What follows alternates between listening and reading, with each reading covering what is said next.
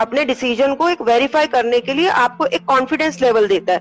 देखिए, पता तो आपको अंदर से होता है कि आप क्या कर रहे हैं, कैसे करेंगे, कितना खर्चा आएगा, कितना मेरे को दूर जाना पड़ेगा, कितना मैं उसको ईमानदारी से कर पाऊँगा। तो स्वॉट एनालाइज एक तरीके का बस आपको सपोर्टिंग सिस्टम है, बाकी सब कुछ आपके ऊपर है। और स्वॉट एनालाइज से फ़ायदा लेना भी एक एबिलिटी है तो उस एबिलिटी को भी आपको आना और मुझे लगता है सबको आता ही है बस यही है कि हम लोग कहीं ना कहीं फेयर फैक्टर से सराउंडेड हो जाते हैं तो उस फेयर फैक्टर को दूर रखिए और आगे बढ़िए.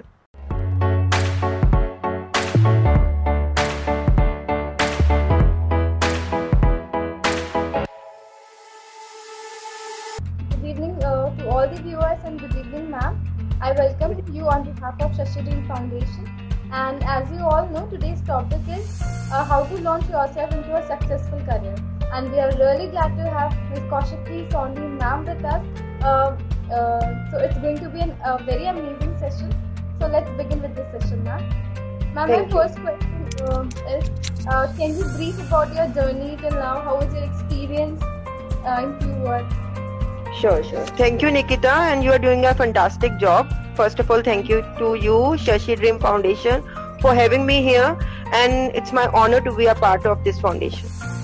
Okay, about me, uh, my name is Kaushiki Sondhi. I am from Agra. I started my journey uh, like it's it's only a three years journey जहाँ से लेकर मैं यहाँ तक पहुँची हूँ तो मुझे लगता है कि मैंने जो छोटे छोटे स्टेप्स का ध्यान रखा उससे मैंने तीन साल में बहुत जल्दी सक्सेस को छुआ और उसका टेस्ट चखा तो मैं उस उन चीज़ों को आज अपने ऑडियंस से अपने बच्चों से शेयर करना चाहती हूँ कि वो क्या छोटी छोटी बातें हैं जिनको हम बीच में मिस कर देते हैं और जिनके कारण हम लोग एक करियर में तो घुस जाते हैं, पर हम लोगों को ये नहीं पता होता कि उसकी सक्सेस की लिमिट्स क्या है।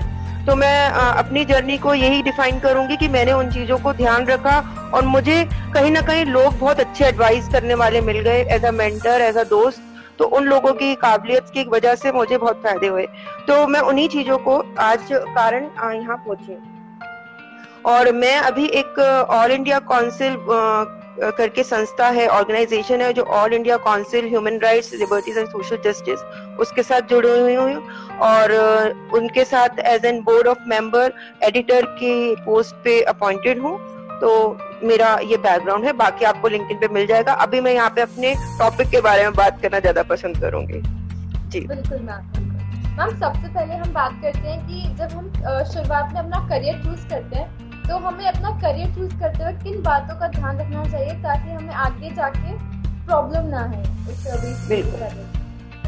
देखिए करियर चुनते वक्त सबसे पहले तो अगर आप टेंथ और ट्वेल्थ में हैं तो मुझे लगता है आप इतने बड़े हो चुके हैं कि आपको पता होना चाहिए मुझे करना क्या है। ठीक है इन्फ्लुएंस मत हुई है। इधर उधर से कि मेरा दोस्त ये कर रहा है मेरी मम्मी ने कहा मेरे पापा का सपना है कि मैं डॉक्टर बनूं। इन सब चीज़ों से कोई फ़र्क नहीं पड़ता। आप क्या चाहते हैं, इन चीज़ों को ध्यान रखिए। अगर आपने थ्री इडियट मूवी देखी है तो मुझे लगता है उससे बेहतरीन मूवी कोई नहीं है इंस्पिरेशन लेने के लिए कि आप क्या चाहते हैं, आप में क्या गिफ्ट है। और हर एक इंसान में मुझे लगता है गिफ्ट है। तो उसको पहचानिए, अपनी एबिलिटीज को जानिए और उसके बाद अपने करियर का चुनाव करिए और उस चुनाव के बाद अपना स्वॉट एनालिसिस करिए। जैसे कि मैंने पहले भी आपके फेसबुक वाले उसमें बात की थी कि अपना स्वॉट एनालाइज ज़रूर करिए। उसके उसको करके ही आप आगे बढ़ेंगे तो मुझे लगता है आपकी काफ़ी चीज़ें छटनी हो जाएँगी। तो वो चीज़ को आप बिल्कुल ध्यान रखिए। मैम बेसिकली स्वॉट एनालिसिस से हम अपने अंदर की जो भी काबिलियत है या फिर जो भी हमारे अंदर गिफ्ट है टैलेंट है, हम उसको पहचान सकते हैं। देखिए, पहचान सकते नहीं सकते, ये ये भी एक टैलेंट है, पहचानना भी एक टैलेंट है। अब आप स्वॉट एनालाइज करके बैठ जाएँ और कहो मुझे तो कुछ समझ नहीं आया। या मेरे तो जैसे मेरे को एक बच्चे ने क्वेश्चन किया था कि कभी कभी वहाँ ब्लैंक स्पॉट होते हैं, मैम तो उसमें क्या करें? Blank spot in the sense कि हमें समझ ही नहीं आता क्या करें, या दोनों गलत नेगेटिव पॉजिटिव दोनों बराबर बैठ रहे होते हैं, उस कंडीशन में हम क्या करें? तो मेरा मानना है कि स्वॉट एनालाइज करना एक वो नहीं है कि उससे आपको पता चल जाएगा। कि और आपको क्लियर क्लैरिटी आ जाएगी। स्वॉट एनालिसिस कहीं ना कहीं आपको एक ब्लू देता है कि आप जो कर रहे हैं, वो कितना सही है। अपने डिसीज़न को एक वेरीफाई करने के लिए आपको एक कॉन्फिडेंस लेवल देता है। देखिए, पता तो आपको अंदर से होता है कि आप क्या कर रहे हैं, कैसे करेंगे, कितना खर्चा आएगा, कितना मेरे को दूर जाना पड़ेगा, कितना मैं उसको ईमानदारी से कर पाऊँगा। तो स्वॉट एनालाइज एक तरीके का बस आपको सपोर्टिंग सिस्टम है, बाकी सब कुछ आपके ऊपर है। और स्वॉट एनालाइज से फ़ायदा लेना भी एक एबिलिटी है तो उस एबिलिटी को भी आपको आना, और मुझे लगता है सबको आता ही है, बस यही है कि हम लोग कहीं ना कहीं फेयर फैक्टर से सराउंडेड हो जाते हैं तो उस फेयर फैक्टर को दूर रखिए और आगे बढ़िए। मैम चलो, फिर अगर हमने एनालिसिस तो कर लिया, लेकिन ठीक है अगर हमने कोई करियर चूज़ कर लिया लेकिन उस करियर में हमें कभी कभी कॉन्फिडेंस नहीं होता है कि अगर हम चूज़ कर लेते हैं तो ये इस बात का डर रहता है कि कहीं ना कहीं अगर मैं सक्सेसफुल नहीं हुआ या नहीं हुई तो पेरेंट्स की बात भी नहीं मानी और खुद करियर पे चल बिल्कुल। बिल्कुल मैं बात मान बहुत प्यारा क्वेश्चन है आपका निकिता। बहुत बहुत खूबसूरत क्वेश्चन है। और आप मेरे को लगता है आपकी जो एज है इसमें काफ़ी बच्चों को काफ़ी लोगों को ये चीज़ रहती होगी या फेस कर रहे होंगे। तो मेरा मानना है कि देखिए सक्सेस नहीं मिली। अब देखिए, हर कोई ब्लिंक इंटर्न बन नहीं सकता या हर कोई बिल्कुल टॉप मोस्ट डायरेक्टर तो बन नहीं सकता। मैं भी एक सक्सेस की डेफिनेशन को समझाना चाहूँ तो सक्सेस क्या है? सक्सेस वो है जहाँ पे आपको लगता है कि हाँ मैंने हर हर जो घर है सक्सेस के माध्यम का, चाहे वो सैलरी हो, चाहे वो मेंटल सेटिस्फेक्शन हो, चाहे वो घर वालों की बात रखना हो, चाहे वो अपने एज के हिसाब से अपने दूसरे कॉम्पिटिटर्स को देखते हुए मैं कितना पानी में हूँ वो देखना हो। तो उन चीज़ों को देखते हुए अगर मैं सही चल रहा हूँ तो मेरे ख्याल से सक्सेस वही है। अब देखिए आप अब अनलिमिटेड जस्टिफिकेशन करेंगे तो उसमें तो फिर आप कहीं सेटिस्फाई नहीं होंगे। तो आपको एक सेटिस्फेक्शन ले, लेवल लेकर चलना पड़ेगा और कहीं ना कहीं हमारी जो 20 से 25 या 26 साल तक की उम्र होती है उसमें बच्चे जो होते हैं, वो एनर्जी से भरे होते हैं। उनको लगता है, हम आज आसमान छू देंगे। तो आसमान छूने की ज़रूरत नहीं है। आसमान वही है, जहाँ पे आपका दिल आपको गवाही दे रहा है कि हाँ आप ठीक है। अभी मैंने रिसेंटली देखा, एक बच्चे की 92 नंबर आए और उसको घर वालों ने कहा कि, आप 100 ला सकते थे। और उसने जाके अपने साथ कुछ नेगेटिव करने की कोशिश की। तो ऐसा मत करिए 92 कोई कम नंबर नहीं है। तो अब आप कहिए मेरे हंड्रेड क्यों नहीं आए? तो वो सक्सेस नहीं है। सक्सेस सेवेंटी में भी है, नब्बे में भी है, कोई पचास नंबर ला के भी सक्सेसफुल मान रहा है अपने आप को। तो सक्सेस की डेफिनेशन हिसाब आपको खुद बनानी है, आपको वो लाइन खुद ड्रॉ करनी है और ड्रॉ करने के बाद अगर उसको छू भी लेते हैं तो फिर अपने डिजायर्स को भराइए मत। उन डिजायर्स में सेटिस्फाई रहिए। सबसे बड़ी बात वो है। और अगर आप उस चीज़ को करते हुए चलेंगे, माने ना माने आपको खुद अपने आप फेम मिलेगा। मैम मेरा अभी नेक्स्ट सवाल ये है कि अपार्ट फ्रॉम एजुकेशन लाइक आज की जनरेशन बहुत ज़्यादा एजुकेशन ओरिएंटेड ही हो गई है। उन्होंने अपनी सॉफ्ट स्किल्स पे ध्यान देना बिल्कुल ही बंद कर दिया है जिसकी वजह से कहीं ना कहीं करियर बैकलॉग होता ही है उन्हें फ्यूचर में जाके तो उस ध्यान देना चाहिए। देखिए मैंने अभी एक रिसेंटली बुक भी लिखी है जिसका नाम है वेरीफाइड थॉट ऑफ़ बुक जिसमें मैं प्रोटीन्स की बात कर रही हूँ। कि हम अपने बॉडी मैनेजमेंट जिम जाते हैं अच्छा खाना खाते हैं मम्मी पापा बादाम भी खिलाते हैं नंबर फिर भी नहीं आते हैं। नंबर इसलिए नहीं आते हैं या नंबर आ भी जाते हैं पर हम प्रोफेशनली सक्सेस इसलिए नहीं होते क्योंकि वो बादाम हमने अपने दिमाग को तो दिए हैं ठीक है पर हमने अपने ज़ुबान को नहीं दिए तो आपको ज़ुबान का जेस्टर्स का इनका प्रोटीन को भी अपने आप को खाना है। आपको आ, जो ये है सॉफ्ट स्किल्स हैं, जो हमारी लीडरशिप स्किल है कम्युनिकेशन स्किल है टीम वर्क है, आपका कैसे क्रूशियल स्किल है, आपको प्रॉब्लम सॉल्विंग स्किल है, ये सब चीज़ें सीखना भी एक आर्ट है। ठीक है? तो हम ये नहीं कह सकते कि मेरे 92 नंबर आ गए, मेरे पास एमबीए की डिग्री है और अब मैं जाके फलाना कर लूँगा। नहीं कर सकते आप, जब तक कि आपके अंदर ये सब चीज़ें नहीं है। क्योंकि 90 परसेंट जो हमारी एजुकेशन है, वो सराउंडेड है हार्ड स्किल से असेसमेंट से। नंबर कितने आए? कभी कोई ये नहीं पूछता आपको इंग्लिश कितनी अच्छी बोलनी आती है। कभी कोई ये नहीं पूछता, अगर आपको एक टीम दे दी जाए तो आप कितना उसको जस्टिफाई करेंगे। कभी कोई ये नहीं बोलता है कि अगर आपको एक प्रॉब्लम सॉल्विंग की एक्टिविटी दी जाए तो उसमें आप कैसे मैनेज करेंगे? इसलिए एमबीए में जो पहला सेशन होता है, उसमें आपको ग्रुप डिस्कशन में डाला जाता है, जिसमें देखा जाता है कि आप ग्रुप डिस्कशन में कैसे हैं। और वहाँ पे 90 परसेंट बच्चों को आ, ऊ, ई करके वो रुक जाते हैं, क्योंकि उन्होंने अपने सॉफ्ट स्किल्स को कभी उभारा ही नहीं है। और अब आपको एकदम से हम कह रहे हैं कि आप सॉफ्ट स्किल में उतर जाइए। दस परसेंट का जो फोकस जोन था, उसमें एकदम से आपको प्रोफेशनल लाइफ में फेंक देंगे। तो आप सोचिए कि आप कैसे उसको जस्टिफाई करेंगे। तो इसलिए अपने दसवीं में आने के बाद, मुझे मुझे लगता है बचपन से होना चाहिए, पर अगर बचपन से आपके घर में माहौल नहीं है तो बहुत कोर्सेज हैं, जैसे मैंने पहले भी जस्टिफाई किया था, बताया गया, बताया था आपको कि काफ़ी प्लेटफॉर्म्स हैं जो आपको फ्री सर्टिफिकेशन कोर्स देते हैं और वो बेहतरीन है, बल्कि मैंने भी वहाँ से सीखा है। तो ये नहीं है कि सिर्फ़ वो हम लोग चलो हम कर रहे हैं क्योंकि हम उसको कर नहीं सकते या हमारे को फाइनेंशियल क्राइसिस है, ऐसा नहीं है। तो मैंने भी उधर से किया डोलिंगो है कोर्सिरा है आपका उडमी है आपके एलिसन है आपको हार्वर्ड ने कोरोना वायरस में ए, मेरे को लगता है छह महीने में इतने कोर्स ऑफ़र किए अगर आपको अगर आप में करने की काबिलियत हो तो। तो ये टाइम मैनेजमेंट आपको खुद करना है कि मुझे कितना आगे बढ़ना है। तो सॉफ्ट स्किल्स को अपने पार्ट ऑफ़ लाइफ मानिए। ये आपको कोई हिला के बोलने नहीं आएगा कि बेटे आपको सीखना है। ये आपको खुद अपने आप को सिखाना पड़ेगा। बेसिकली इसके अंदर मतलब अगर नेचुरली नहीं है तो उसको भी हम डेवलप कर सकते हैं। मतलब लोगों का ये मिथ होता है कि हम कैसे डेवलप करेंगे कम्युनिकेशन स्किल्स के बारे में they are very fearful about that बिल्कुल। देखिए निकिता मैंने ऑन्टरप्रेन्योरशिप ट्वेल्थ और इलेवेंथ में पढ़ाया था, और बच्चों ने अगर पढ़ा है तो उसमें पहले चैप्टर के मिथ्स की बात की गई है मिथ्स अबाउट बिज़नेस जिसमें दिखाया गया है कि काफ़ी बिजनेसमैन या बच्चे जो शुरू करना चाहते हैं बिज़नेस उनको मिथ मिथ मतलब हुआ पहले तो बता दो कि एक भ्रम। भ्रम की आ, अगर मेरे पास कोई फाइनेंशियल सपोर्ट नहीं है एंजल एंजल सपोर्टर नहीं है इन्वेस्टर नहीं है या मेरे पास लीडरशिप क्वालिटी नहीं है तो मैं बिज़नेस नहीं कर सकता। ठीक है? मैं आ, बहुत दूर का एग्ज़ाम्पल नहीं दूँगी मैं अपने फादर का एग्ज़ाम्पल दे देती हूँ। मेरे फादर आफ्टर ट्वेल्थ उन्होंने आ, ट्रक क्लीन किए थे। उसके बाद उन्होंने बिज़नेस खोला छोटा सा उसके बाद वो आज आ, एक माने हुए हस्ती है अपनी जगह पे। तो मैं बस ये बताना चाहती हूँ कि उनके पास भी कोई लीडरशिप क्वालिटी नहीं थी बल्कि उन्होंने ट्वेल्थ भी मुझे लगता है रोड होकर कैसे पास की थी आई डोंट नो तो उनको बारहवीं पास है और आज वो एक अच्छे बेहतरीन बिजनेसमैन एक्सपोर्टर है अपनी लाइन में। तो मैं सिर्फ़ आपको ये बताना चाहती हूँ कि लीडरशिप क्वालिटी आपको बचपन से पैदा होकर नहीं मिलती है।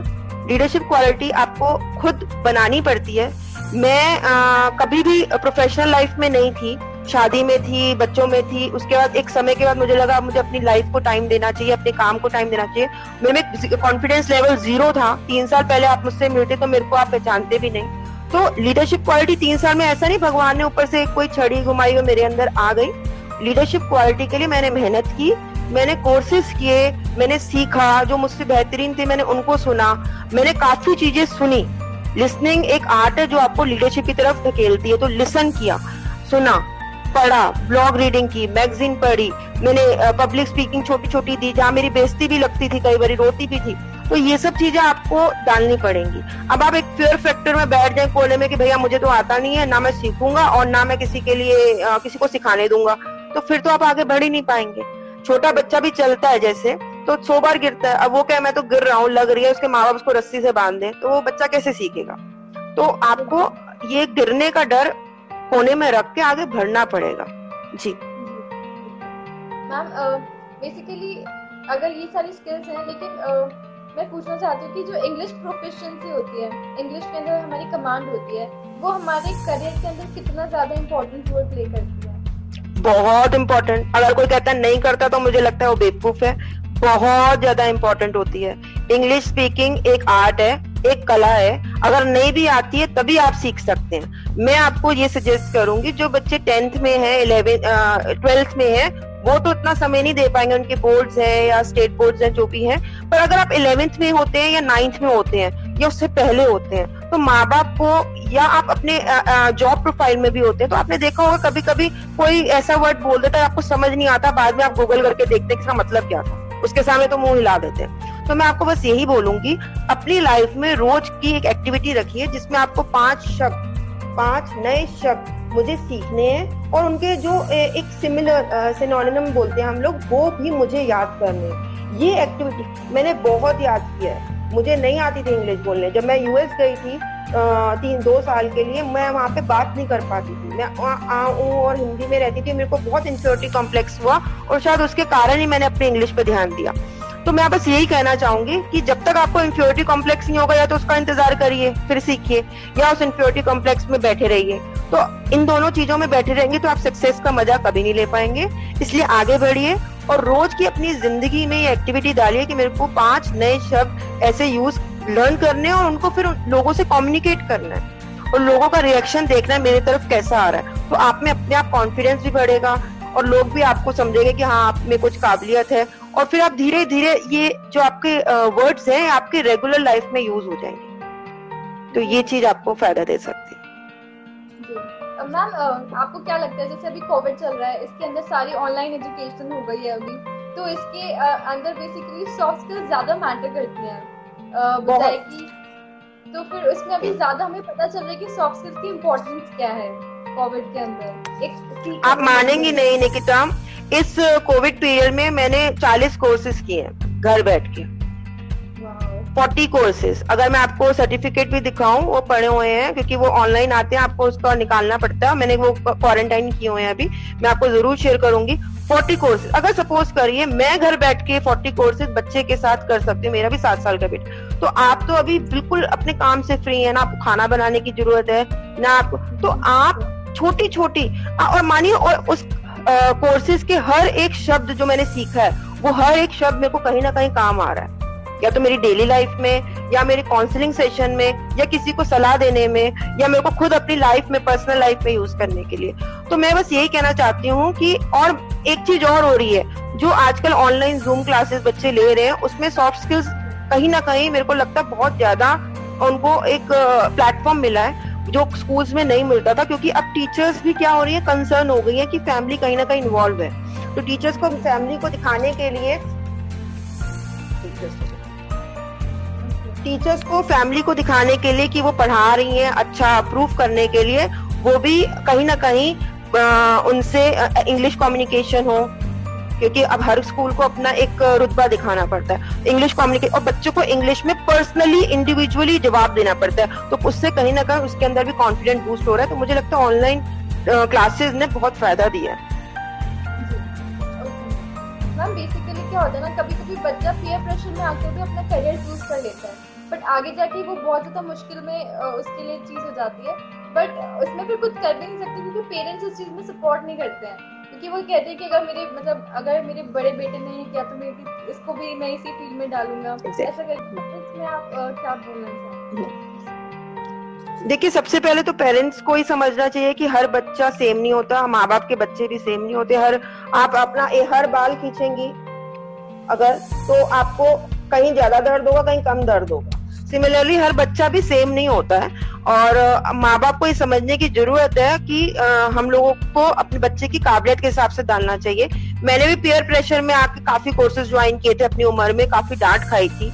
मुझे लगता है ये गलती हर कोई करता है। और ये गलती करना कोई गलत नहीं है। इसको गलती नहीं कहेंगे इसको एक्सप्लोर एक्सप्लोर करना कहेंगे।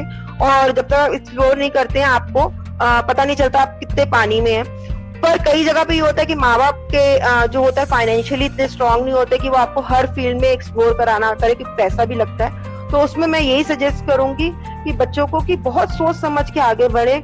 पेयर प्रेशर को नहीं, अपने आप को तीन दिन थ्री डेज़ का अपने आप को सेल्फ असेसमेंट करे कोई भी चीज़ का चुनाव करने से पहले तीन दिन एक आ, हमारे वेदास में भी जो हमारी हिंदू स्पिरिचुअल बुक्स है उनमें लिखा गया तीन दिन में आपको रियलाइज़ हो जाता है कि आपको सही क्या है गलत क्या है। तो थ्री डेज़ का टाइम दीजिए जिसमें ना आप पेरेंट्स का ना फ़ोन का ना फ्रेंड का आप इन्फ्लुएंस लीजिए और अपना सेल्फ डिसीज़न लीजिए। मुझे लगता है आप जानते हैं बेहतरीन कि आप क्या चाहते हैं इनर कॉल सबकी आती है।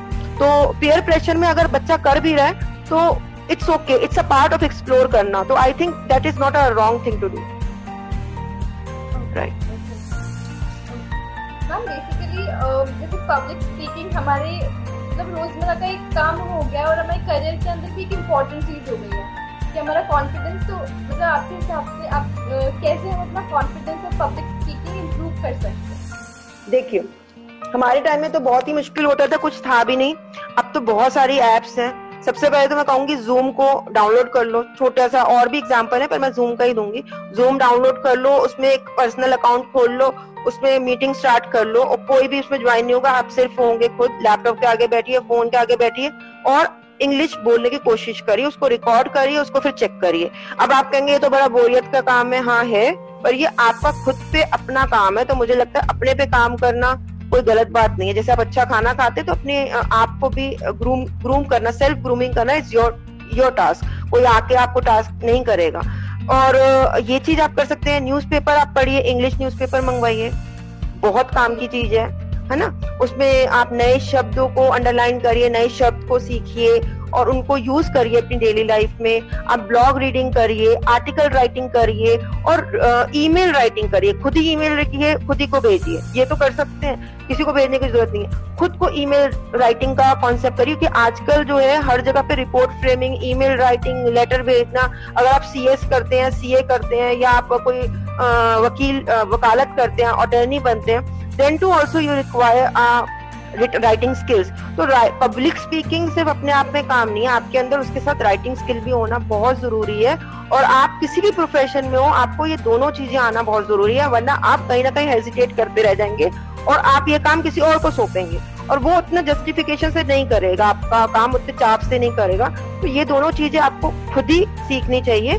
और ये सीखना कोई बुरी बात नहीं है ये हर कोई लर्न करता है। मैंने भी किया था। तो ऐसा नहीं है कि आप इसमें कोई शेम की बात है। It's a part of life कहीं से शुरू करना पड़ता है। 12th and 10th education, जब हम एक प्रोफेशनल लाइफ में जाते हैं जब हमारी जॉब चल रही होती है ऐसे कुछ भी प्रोफेशनल जब हम इनिशियल स्टेज में हमें कोई अप्रिसिएशन कुछ नहीं मिलता है तब हम सोचते हैं क्विट कर दें। हमें कभी कभी ख्याल आता है कि क्विट कर दे और वो कहीं ना कहीं करियर में बैकलॉग हो जाता है। तो उसको कैसे मैनेज किया देखिए अप्रिसिएशन नहीं मिल रही है अप्रिसिएशन नहीं मिल रही है नहीं मिलेगी। सबसे सबसे पहले तो ये बात अपने दिमाग को और दिल को समझा लीजिए और इस चीज़ को आ, समझ लीजिए कि आपका एक दो साल अभी बेइज्जती में निकलेंगे। ठीक है? ये आ, अब आप कहें नहीं मैं बेचती तो महसूस नहीं कर सकता। तो फिर अगर आप में इतनी ईगो है तो फिर अपना बिज़नेस खोल लीजिए। अगर आपको जॉब प्रोफ़ाइल में जाना है तो आपको बेस्ती को एक्सेप्ट करना आना चाहिए। ठीक है, अगर आपको अप्रिसिएशन अप्रिसिएशन तो आप कहते हैं, पर आपको मतलब कि रिस्पॉन्सिबिलिटी के टाइम पे आपका वो होता है कि मैं रिस्पॉन्सिबिलिटी ऑफ़ बेस्ती नहीं लूँगा। So you should be responsible of your faults also you should be responsible of your good deeds also but good deeds का रिज़ल्ट कुछ समय बाद मिलता है, अभी इतनी जल्दी नहीं मिलता है। कई लोग लकी होते हैं उनको मिल जाता है तो आप उनसे कंपेयर नहीं करिए।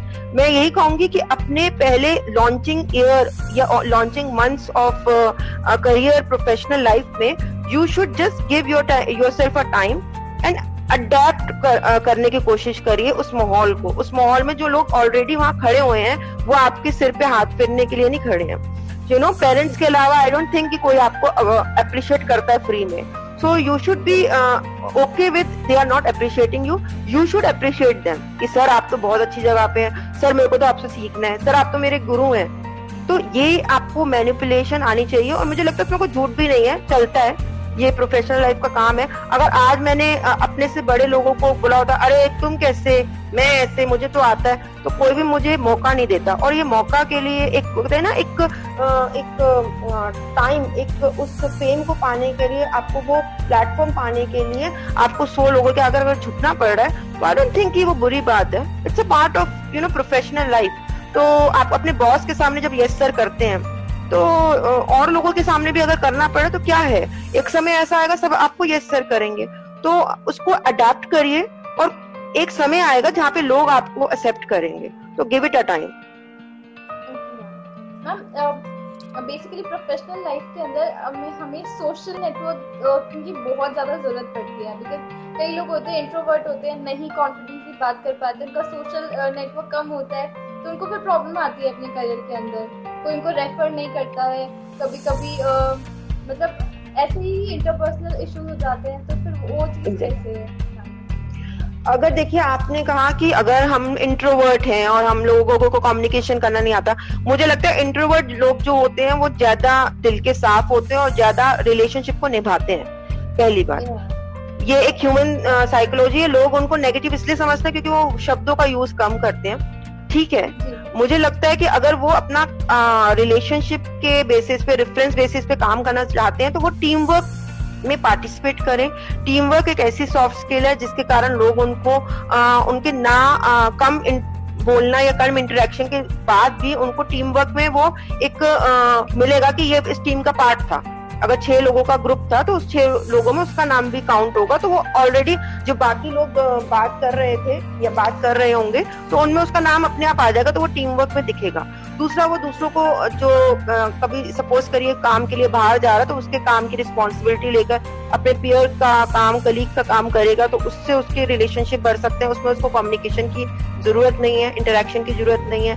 दूसरा, ये कर सकता है कि व्हाट्सएप ग्रुप में कभी एक पर्सनल या अच्छा एक हेल्दी मैसेज डाल दिया।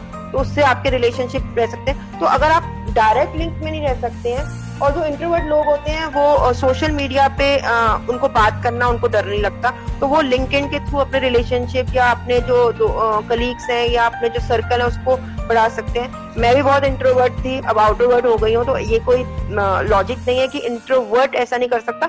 समय लगता है आपको अपने आप को बदलना तो पड़ेगा समय के हिसाब से। तो अपने आप को टाइम दीजिए धीरे धीरे बढ़िए और उस चीज़ को हो जाएगा। मैम बेसिकली हमारा जो अभी जो मेरा सवाल है वो बेसिकली एक इंटरनल या फिर मेन कोर प्रॉब्लम समझ लीजिए इसका। वो ये है कि आजकल पूरी जनरेशन में लोग सिर्फ़ सक्सेस के पीछे भागते हैं। किसी के पास फेलियर का प्लान नहीं है। कि अगर हम फेल हो गए तो फिर कुछ बैकलॉग अगर पीछे हम रखें अपने साइड में तो अगर सक्सेस हम जिस पाथ पे जा रहे हैं उसमें फेल हो गए तो फिर वो वहीं स्टक रह जाते हैं। मतलब अगर प्लान नहीं वहीं पर रह जाते हैं तो फिर उसका हम उसको कैसे दिमाग में बिठाएँ? देखिए, अगर आप हाँ बिल्कुल, निकिता, बहुत अच्छा क्वेश्चन है और मुझे लगता है फेलियर मैनेजमेंट सिखाना पेरेंट्स को अपने हर बच्चे को देना चाहिए। खुद ही सेल्फ अगर सिखाए तो उससे बेहतरीन पेरेंट्स से बेहतर तो कोई मेंटर नहीं होता।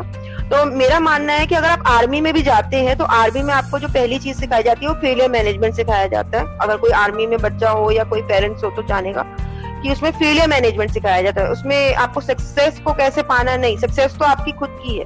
फेलियर भी आपका है। तो फेलियर को कैसे आपको मैनेज करना है? काफ़ी बच्चे डिप्रेशन में चले जाते हैं। काफ़ी बच्चे जो है रॉन्ग टर्न ले लेते हैं। तो वो लेने की ज़रूरत नहीं है।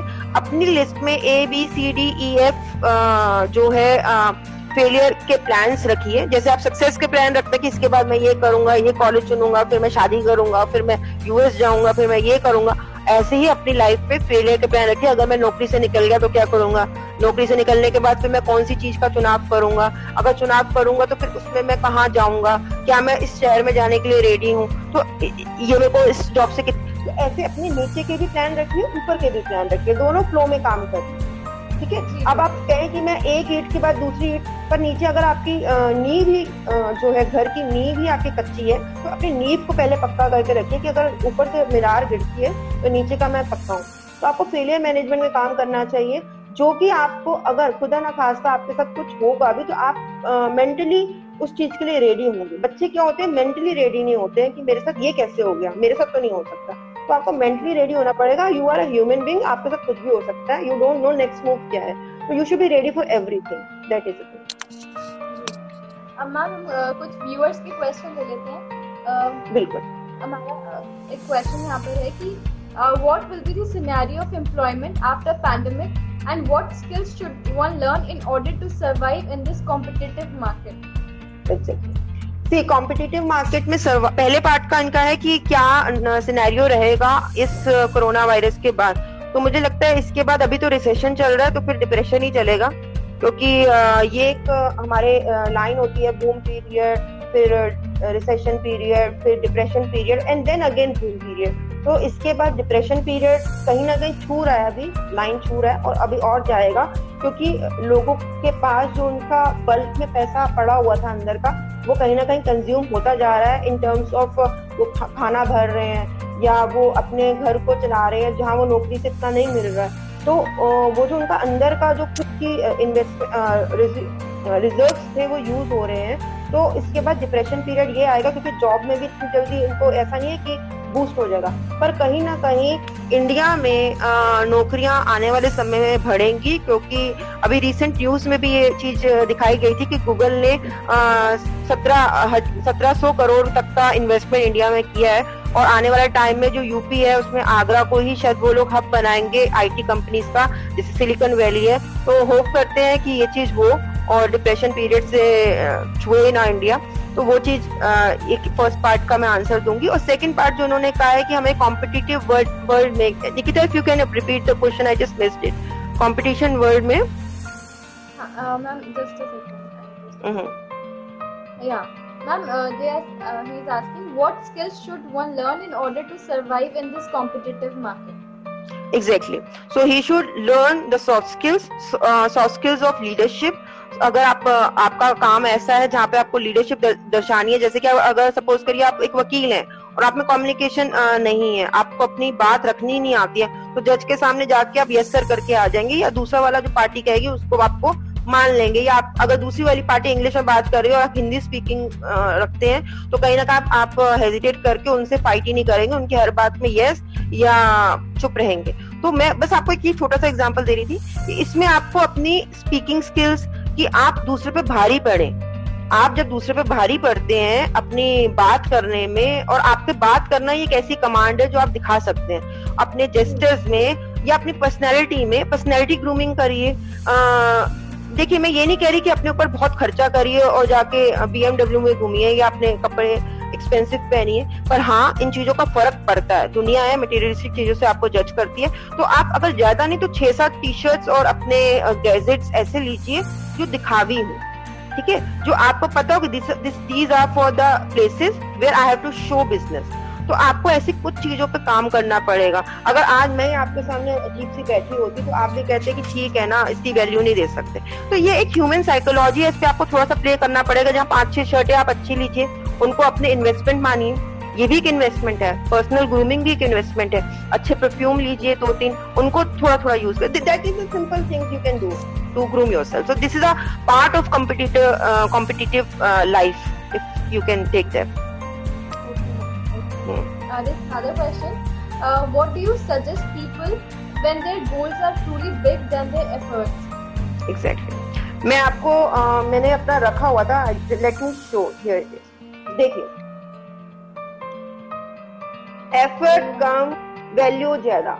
मेरा ये uh, इसका आर्टिकल का ही पार्ट है कि अगर आपने पेरिटो मॉडल पेरिटो प्रैक्टिस को पढ़ा होगा गूगल करके पढ़िएगा जिसने भी क्वेश्चन किया है कि आ, पेरिटो में ये कहा गया है कि 80 परसेंट हम लोग जो है फोकस रखते हैं अपना आ, अपने आ, कि हम मेहनत करेंगे एफर्ट्स कर रहे हैं। मैं तो बड़ा हार्ड हार्ड वर्किंग हूँ। मैंने छह ये ये चैप्टर याद किए, मैंने इतनी मेहनत की। तो हार्ड स्किल्स मैंने कोई हार्ड स्किल नहीं की। मैंने आज तक कोई हार्ड स्किल नहीं की। मतलब हार्ड स्किल इन मैंने कोई मेहनत नहीं की है। कभी भी मैं मैं it is it is been like hundred like seventy days मैं घर से बाहर नहीं निकली। Then too I am active on the constant sessions online आप मेरे लिंक्डइन पे देख लीजिए। तो मेहनत करना कोई आंसर नहीं है। आपको अपने एफर्ट्स डालना कोई वो नहीं है। कितने स्मार्ट तरीके से आप काम कर सकते हैं, ये बात है। और ये स्मार्ट तरीका आपको कहीं ना कहीं ढूंढना पड़ेगा सर्च करना पड़ेगा, अपने अंदर पहचानना पड़ेगा, और ये हर कोई जानता है। ठीक है? आप सेल्फ एनालाइज करिए। हम क्या है कि बाहरों की बातों में, उसकी बेटी ने इतने फलाना नंबर ले आए, उसका बे, हम लोगों को देखते हैं। लोगों को मत देखिए। आपकी एनर्जी अपने ऊपर इन्वेस्ट करिए। तो यू कैन डू दैट तो एफर्ट करना is not a thing value effort करना लाइक एट्टी परसेंट आप फोकस मत करिए बीस परसेंट जो आपका गिफ्ट है एबिलिटीज है उन पे काम करिए। इफ़ेक्टिव करना एग्जैक्टली जी मैम नेक्स्ट क्वेश्चन है हाउ टू इन्फ्लुएंस पीपल अच्छा हम्म देखिए इन्फ्लुएंस करने के दो तरीके होते हैं। एक तो इन्फ्लुएंस होता है आप अच्छा ड्रेसअप कर रहे हैं आपकी पर्सनैलिटी ऐसी है कि लोग आपको सीरियसली ले लेते हैं। कई लोग होते हैं कि they have high personality you know चमक रहे हैं तो वो अलग सी ग्रुप में दिख जाते हैं। लोगों को इन्फ्लुएंस करने की ज़रूरत ही नहीं है आप खुद ही नाइन्टी परसेंट जोन में जीत चुके होते हैं। कई लोगों का होता है कि पर्सनैलिटी नहीं है पर हमें इन्फ्लुएंस करना है। तो आपको है ना अब जिनके पास पर्सनैलिटी की कमी है पर्सनैलिटी इन द कमी इन द सेंस कि वो नाजुक से हैं सेंसिटिव से दिखते हैं तो उन लोगों को अपनी आ, शब्दों पे अपने बात करने पे अपने जेस्टर्स पे और अपने पहनावे पे बहुत ज़्यादा काम करना चाहिए। क्योंकि आपके पास अब वो चीज़ भगवान ने अगर आपको कम दी है या आपके साथ आ, कम शेयर की है तो आप दूसरी चीज़ पे काम कर सकते हैं। तो आप कहीं ना कहीं आपने देखा होगा काफ़ी लोग होते हैं जिनकी पर्सनैलिटी इतनी ग्रूम नहीं होती है पर वो फिर भी अच्छे लगते हैं। तो आप देखना उनके जो पहनावा उनका चलना उनका बैठना उनका बात करना उनका बोलना हर शब्द सोच के तो these things are what make the other person like यार, इसमें कोई बात तो है। जब ये चीज़ आ जाती है ना कि इसमें कोई बात तो है and this is the thing you are you know you are knocking down so that you have to touch that you can groom yourself by taking good things good अपने आप को अपडेट रखिए। ऐसे टॉपिक्स पे update रखिए जहाँ लोग आपको बीट ना कर पाए you know and then throw that thing in between the communication अरे यार, तूने वो न्यूज़ देखी थी कल की? तो ही विल बी लाइक नहीं तो देन स्पीक अबाउट इट तो people will take you seriously people will value you तो ये चीजें आप कर सकते हैं Ma'am, there's another question. Uh, but when introverts cannot face through social media, then what is the option for those people? Okay, that's a good one. Okay, see if you can't do uh, even social thing, like you are so much introvert and so much uh, reserved person, so you what you can do is first of all uh, try to talk to yourself in front of a mirror. छोटी सी activity है, you can do that. And try to communicate with yourself you know a bit of वक्त अपने साथ बिताइए। और थोड़ा सा आप uh, जो आप जिनको जिन पे आप ट्रस्ट क्योंकि मेरे को लगता है इंट्रोवर्ट लोगों को ट्रस्ट फैक्टर रहता है कि वो हर किसी से अपनी बात शेयर नहीं करते हैं। तो थोड़ा सा अपना जिन पे आप विश्वास करते हैं उनके साथ थोड़ी कम्युनिकेशन करिए, ज़्यादा बात करिए, और उनके जो फ्रेंड सर्कल है, या उनके जो आसपास के लोग हैं, उनसे पहले अपना कम्युनिकेशन अपना दायरा बढ़ाइए तो आपको थोड़ा विश्वास रहेगा। आपका विश्वास थोड़ा हिलेगा नहीं। तो आप उस माध्यम से अगर जाएँगे तो धीरे धीरे आपको लोगों पे भरोसा करना आएगा। तो आप पहले तो आर्ट ऑफ़ ट्रस्ट सीखिए। अगर आप इतने इंट्रोवर्ट है कि आप सोशल मीडिया पे भी नहीं हो पा रहे then you have a trust factor believe you तो पहले आप आर्ट ऑफ़ ट्रस्ट सीखिए उसके बाद आप फिर सोशली एक्टिव हो सकते हैं मेरा ये मानना है। तो ये कोई बुरी बात नहीं है कि आप इंट्रोवर्ट हैं और ऐसा है। होता है आ, पर इस चीज़ को आप ग्रूम कर सकते हैं ये कोई बीमारी नहीं है।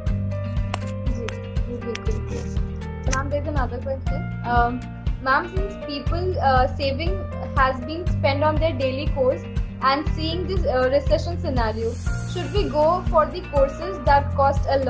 future seem to be very uncertain now. देखिए, महँगा कोर्स करके आप अंबानी बन जाएँगे। मेरे को इसका आंसर दीजिए। अगर आप कोई आज तीन चार लाख का कोर्स कर रहे हैं तो आप क्या अंबानी बन जाएँगे? नहीं बनेंगे। फिर भी आपको वही पच्चीस, तीस, पचास, साठ, एक लाख। इससे ऊपर मेरे को लगता है, आपको समय लगेगा, छू लेंगे, पर इससे ऊपर आपको पहली सैलरी फ़र्स्ट ईयर में नहीं मिलने वाली। तो फिर इतने महँगे कोर्सेज में जाने की मुझे नहीं लगता कि ज़रूरत है। बेवकूफपंथी होती है जो लोग कहते हैं ना, मैंने एम से ये किया, मैंने उधर से किया। हाँ करिए, कर सकते हैं तो करिए। पर ऐसा नहीं है जो बच्चा नॉर्मल कॉलेज से कर रहा है या नॉर्मल जगह से कर रहा है, उसकी वैल्यू नहीं है। तो कॉलेज क्या है? नंबर कितने हैं? मैंने कितना खर्च किया? ये सब मायने नहीं रखता है। डिग्री हाथ में आने के बाद नौकरी लगने के बाद आप उस नौकरी में छाप कैसी छोड़ते हैं? उसके बाद अपनी रिसर्च सर्कल कितना रखते हैं? वहाँ से निकलते कैसे मैंने जो एमबीए किया, मैंने डिस्टेंस डिस्टेंस लर्निंग से किया है, सिक्किम यूनिवर्सिटी से। मैंने साथ में सीए किया था और मैं सीए फाइनल में बहुत घबराई हुई थी। मुझे लगा था मैं सीए फाइनल नहीं कर पाऊँगी, इसलिए मैंने साथ में एक कोर्स और किया था बीएड का, ताकि मैं अगर फेल हो जाऊँ और मैं नहीं कर पाऊँ या मेरा रह जाए, मेरे को यूएस जाना पड़ जाए तो कम से कम मेरे पास एक डिग्री और हूँ तो मैं आपको यही कहूँगी कि बहुत महँगे कोर्सेज में जाने की ज़रूरत नहीं है। थोड़ी सी रिसर्च को बढ़ा रखिए और आ, कौन से कॉलेज से किया है ये कहीं में आता होगा। मुझे लगता है कि इंजीनियरिंग पार्ट में प्ले करता है पर हर जगह पे नहीं करता। जैसे सीए ही ले लीजिए सीए बहुत सस्ता कोर्स है। अगर आप प्रोफेशनल और प्रोफेशनल कोर्स है व्हाइट कॉलर जॉब है और बहुत महँगा नहीं है। सीए में इन्वेस्टमेंट बिल्कुल नॉमिनल है। बारह हज़ार तक का मेरे को लगता है रजिस्ट्रेशन के बाद आपका फ़र्स्ट ईयर हो जाता है। सेकेंड ईयर में उनकी मैक्सिमम दो तीन हज़ार की रजिस्ट्रेशन फ़ीस है। बारह आई थिंक बारह सौ ही है। अब बदल गई तो आई डोंट नो बहुत कम नॉमिनल चार्जेस है जब मैंने पे किए थे। सी एस बहुत सस्ता कोर्स है। तो ऐसा नहीं है कि आपको बहुत महँगे कॉलेज से निकलना है। नॉर्मल कॉलेज से भी आप निकल के अपने जॉब प्रोफ़ाइल में जस्टिफाई करेंगे तो वो ज़्यादा बेहतर रहेगा Uh, ma'am, there's another question. How to be optimistic about our career decisions? How can we shut down outside noise? Very good good one see shut down outside voice के लिए ये आपको खुद अपना स्टैंड लेना पड़ेगा आज मेरे को काफ़ी लोगों ने जब मैं पब्लिक स्पीकिंग में मेरे को पूछा भी था आपने शायद स्टार्टिंग में कि आपकी जर्नी कैसी रही मैम तो जर्नी मेरी इतनी चीज़ों से भरी हुई थी, मैं डिस्कस भी नहीं कर सकती, क्योंकि काफ़ी लोगों ने मुझे मना किया, अरे लाइव जाओगे कैमरे पे जाओगे, अरे, इसमें इतने लोग हैं, तुम कंपटीशन नहीं जानती, अरे, इससे कोई बनता नहीं है, अरे, पैसे नहीं मिलते। बहुत चीज़ें बोली गई थी। मेरे हस्बैंड ने भी बोला था, मेरे इन लॉज ने भी बोला था, मैंने सबको यही बोला। अब वो, अब सोचिए, मैं तो शादीशुदा हूँ। तो ऐसा नहीं है कि आप कैसे आउटसाइड नॉइस को रोकेंगे। सुनते सबके रहिए, करिए वही जो आप चाहते हैं। तो ये शटडाउन आपको यहाँ से करना पड़ेगा यहाँ से करना पड़ेगा यहाँ से करना पड़ेगा और यू you नो know, अपने दिमाग को एक्टिव रखे कि मुझे क्या करना है। वो बोल रहा है मम्मी पापा ने बोला पर हाँ ये भी नहीं कि आप बिल्कुल अनजस्टिफाइड चीज़ लेकर बैठे हुए हैं और उसको पर उनकी बातों को सुनिए ज़रूर। उस नॉइज़ में भी कई बार आपका फ़ायदा होता है। ये मत करिए कि वो नॉइज़ है नॉइज़ है नॉइज़ है मुझे सुनना ही नहीं है बकवास है बकवास। डोंट डू दैट हेडफोन लगा के बैठ नो लिसन दैट नॉइज़ कई बार उस नॉइज़ का कोई ऐसा पार्ट होता है जो आपने सोचा नहीं होता, क्योंकि ह्यूमन नेचर है ह्यूमन दिमाग है, आप हर पहलू पे काम नहीं कर सकते हैं। तो कई बार उस नॉइज़ में आता है कि अरे, ये पॉइंट तो मैंने सोचा ही नहीं था, ये चीज़ तो मेरे लिए नेगेटिव है, इस चीज़ को लिख कर रखिए कि ये टिक करिए। तो नॉइजेस को भी टेक डोंट टेक इट कि हाँ वो ignore them take it for granted वो आपके कहीं ना कहीं फ़ायदे की बात है। तो उन नॉइजेस को इग्नोर ना करिए, उनको पूरा मौका दीजिए सुनने का ma'am there is another question there is somebody asking बहुत लोग डीमोटिवेट करते हैं कि इसमें आगे स्कोप नहीं है and all that how to deal with that बहुत कंफ्यूजिंग एंड डिप्रेस सिचुएशन हो जाती है एंड सारा कॉन्फिडेंस खत्म हो जाता है. देखिए आप जा रहे हैं कि अगले ने बोला अरे इसमें तो कोई है नहीं काम. पूछो उससे इंटरेक्ट करो। बोलो कैसे नहीं है? बता। Tell me how it is not possible tell me give me the logic ना if you have a logical reason I will understand if you don't have a logical reason I will not understand अगर आज मुझे कोई बोलता है, अरे तुम public speaking क्यों कर रही हो? तुम एडवाइस क्यों कर रही हो? तो मैं बोलूँगी, मुझे रीजन दे भाई कि मैं इस लायक नहीं हूँ, मैं अच्छा नहीं बोलती, मेरे नेगेटिव रिमार्क है, मैं काबिल नहीं हूँ, मेरे को आता नहीं है। अगर उसका कोई पॉइंट मुझे लगता है कि मेरे दिमाग में टिक कर रहा है तो मत करिए। आपका फ़ायदा है, बिल्कुल फ़ायदा है। वो आपका हितेशी नहीं मतलब like he is your supporter but अगर वो बंदा आपको जान के pin pin pin pin pin कर रहा है तो वो लॉजिकल रीजन से भागेगा। तो आपको उसके ऊपर खुद हावी होने, उसको अपने ऊपर हावी नहीं होने देना। हम कॉन्फिडेंस लेवल अपना क्यों कम कर? रहे हैं आप क्यों वैक्यूम हो रहे हैं? Don't get vacuum from inside let the other person get vacuum you be are you know counter effect do a counter effect just ask him give me a logical reason why should I don't do not do this course what is the reason अगर वो आपको reason ऐसा देता है जो आपके दिमाग में वैलिड लगता है दिमाग आपके पास भी है उसको टिक करिए। अगर वो देता है तो उसको अप्रिशिएट करिए। वो आपको साथ दे रहा है और अगर नहीं देता तो उसको यू अंडरस्टैंड ना? Then ignore him yeah. See you have to be very much confident about what you are. If you are not confident about yourself no one is coming to say कि बेटा तू बहुत अच्छा अच्छी बेटी है या वो है। आपको कोई दुनिया में अप्रिसिएशन मिलना बहुत मुश्किल है। कोई अप्रिशिएट नहीं करता। आप आज अच्छा आप 92 परसेंट भी ले आएँगी ना तो पड़ोसियों के दो दिन बाद मैसेज आते हैं। तो I am just telling you no one is here to appreciate you you have to appreciate yourself आप खुद की वैल्यू करिए लोग आपको सीरियसली लेंगे। तो डू दैट या मैम बिकॉज़ मैंने भी बहुत देखा है मैम बहुत ज़्यादा जेलसी फैक्टर होता है when somebody is going up then जो लोग होते हैं थिंक कि how he is going up exactly exactly. मुझे काफ़ी लोगों ने बोला अरे आप क्या कर रही हैं? आपने कैसे कर लिया? मैं कहती हूँ मैंने कर लिया कैसे कर लिया मुझे नहीं पता। और मैंने कभी भी किसी से कोई चीज़ छुपाई नहीं है। अगर मेरे को आ, लगता है कि ये चीज़ बेटर है और दूसरी बात अपने नेचर में डालिए कभी भी ना दूसरे से ज्वेलिसी मत करिए। अगर आपको कोई ए या बी पॉइंट पता है जो दूसरे का फ़ायदा कर सकता है करिए। और मैं आपको बता रही हूँ दिस इज़ कॉस्मिक इफ़ेक्ट मैं उस पार्ट पे भी काम करती हूँ। मैं आपको बस एक बात बताऊँगी कॉस्मिक एनर्जीज अपना प्ले करती हैं। If you being a positive from inside ना things will return back to you तो तू अपने वर्क के साथ बहुत प्योर रहिए। अपने काम के साथ एक as a human be a pure person and things will fall your your side so that is a Now this is the last question that uh, throughout your journey, what success mantra you followed that kept you motivating, that you good want one. to continue? Okay, that is a good one. मैं कोई success का मंत्रा नहीं follow करती हूँ मैं संतरा खाती हूँ okay that was a joke okay तो ये है कि सक्सेस का मंत्र देखो ये बच्चा है या बड़ा है या मेरी उम्र का आई डोंट नो पर जो भी है रिस्पेक्ट सक्सेस का मंत्र पता है क्या है कॉन्फिडेंट अपने बारे में किसी की मत सुनो, किसी के बारे में। अगर आपको पता है ना कि आप शीशे के आगे खड़े हो क्या इफ़ यू नो कि you are doing everything right you know and लोग कह रहे हैं कि गलत है, ये है, फलाना और पर आपको पता है कि आप सही कर रहे हैं। आप तो किसी को हर्ट नहीं कर रहे हैं। आप ऐसा कोई काम नहीं कर रहे हैं जिसमें आपके माँ बाप आपके साथ नहीं है। तो भाड़ में जाने दो। सीधी सी बात है give a damn this is my mantra so just be yourself be confident leave apart कि लोग क्या कह रहे हैं। अगर आपको अंदर से पता है कि मैं सही हूँ तो बस give it a damn that is a thing that is my mantra what I follow मैं किसी की नहीं सुनती हूँ, जब तक मुझे नहीं लगता कि मैं गलत हूँ। जब तक मुझे नहीं लगता कि मैं अपने फैमिली को टाइम नहीं दे रही हूँ या अपने बच्चे को समय नहीं दे रही हूँ और मैं उनके साथ ना इंसाफी कर रही हूँ उस पार्ट पे तो वो मत करिए। किसी चीज़ से अगर आपके माँ बाप को या आपकी फैमिली को हर्ट हो रहा है, वो काम मत करिए। बाकी आप कुछ भी करिए सब आपके साथ है। दुनिया आपके साथ है।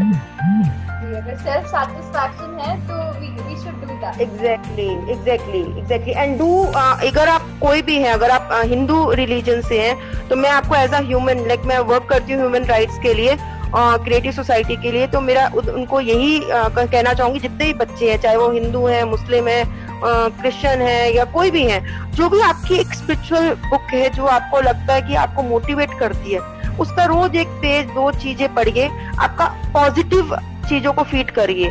नेगेटिव चीज़ें अफेयर हो गया गर्लफ्रेंड ये देखो, ये सब चीज़ें आपको लाइफ में कोई काम नहीं आती है।